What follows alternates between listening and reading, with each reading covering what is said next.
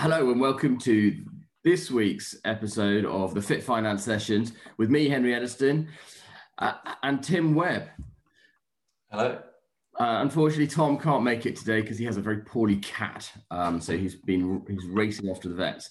Um, so to break from the norm, uh, this week what we thought we would do is we would um, would start a series of, um, uh, of, of talks, just breaking down the fundamentals um, the building blocks of what we use and what we what we try to do to help our clients. Um, just looking individually. So uh, over the course of the weeks to come, we'll look at ISAs and we'll look at pensions, other investment strategies, um, just to give you a very basic understanding of, of what all these things are, because all too often we get questions from our clients just asking us to break this, this information down. So today is a, as a sort of an opening uh, gambit. We're going to talk about what is financial planning. It is, after all, what Tim and I both uh, purport to do. Um, it's hopefully what you as clients are expecting from us. And so I think it's important that you've got a really clear understanding of what financial planning is. And with that great introduction, Tim, what is financial planning?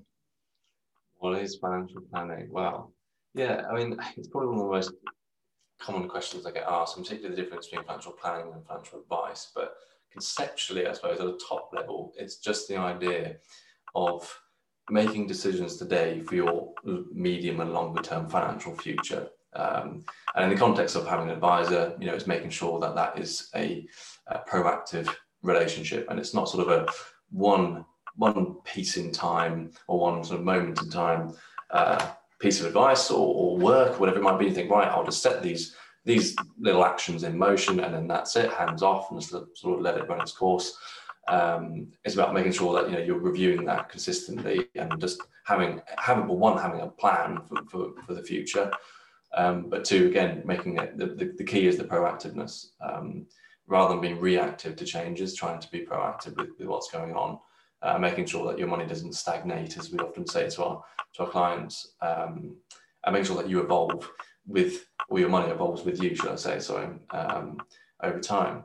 So, I mean, just to put some an example behind that, I think it was 2018 or 19, something like that. Um, new client came on board, had already an advisor in place, uh, which actually came to light about two hours into the first conversation. And it was, oh, okay, well, you know, when, when was the last time you heard from them? Or when was the last time, um, yeah, when was the last time you heard from them? And it was 2014. Okay, great. So you have an advisor, you have a plan per se, I guess, but actually, uh, I mean, this is a fortunate example because in 2015, obviously, there was the pension freedoms and a massive sort of overhaul of pension, or mm, massive overhaul, but significant change in pension legislation. And it was, oh, okay, well, you know, they had no idea about any of that and what different options they had with their money, with their pensions. But that was a massive, massive turning point, which they should have been made aware of. But because it wasn't proactive, because it wasn't, uh, you know, an ongoing thing uh, that they had with their uh, advisor, um, they were just left in the dark. So yeah, that's that's sort of the dangers of, of not getting it right, I suppose, and not having these things in place. I think that's absolutely right, and it's it's something that I know all, all, all four of us advisors at Efficient Portfolio are very keen on, and, mm. and and make that huge difference, that marked difference between a financial advisor who is literally someone who's very good, probably at finding an investment for you to put your money in, but actually then that's it. The the, the process almost gets switched off, um, yeah. and everyone's life evolves. Things change, not only regular regulatory things change, but actually your life changes. You get closer to retirement, you get a windfall, you get the roof falls off the house, and all of a sudden you've got a massive expense to pay. And always these things are changing, and, and your your finances have to evolve, as you said, with you to make sure that the plan continues to work. And and whatever that plan is, whether it's you know retiring at 55 or whether it's retiring at 70 and going on a cruise around the world the fundamental plan needs to keep changing to make sure that we hit those targets. Mm-hmm. Absolutely, absolutely, very important. Cool. Well, I, well, I hope that's I hope that's given you, the, the, viewer, some some insight into into what we're trying to achieve from putting financial plans in place for our clients.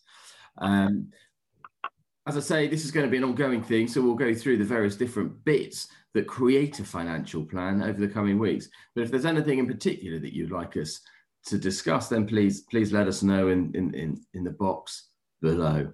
Um, until next week, thanks very much for joining us. See you soon. Bye bye. Bye bye.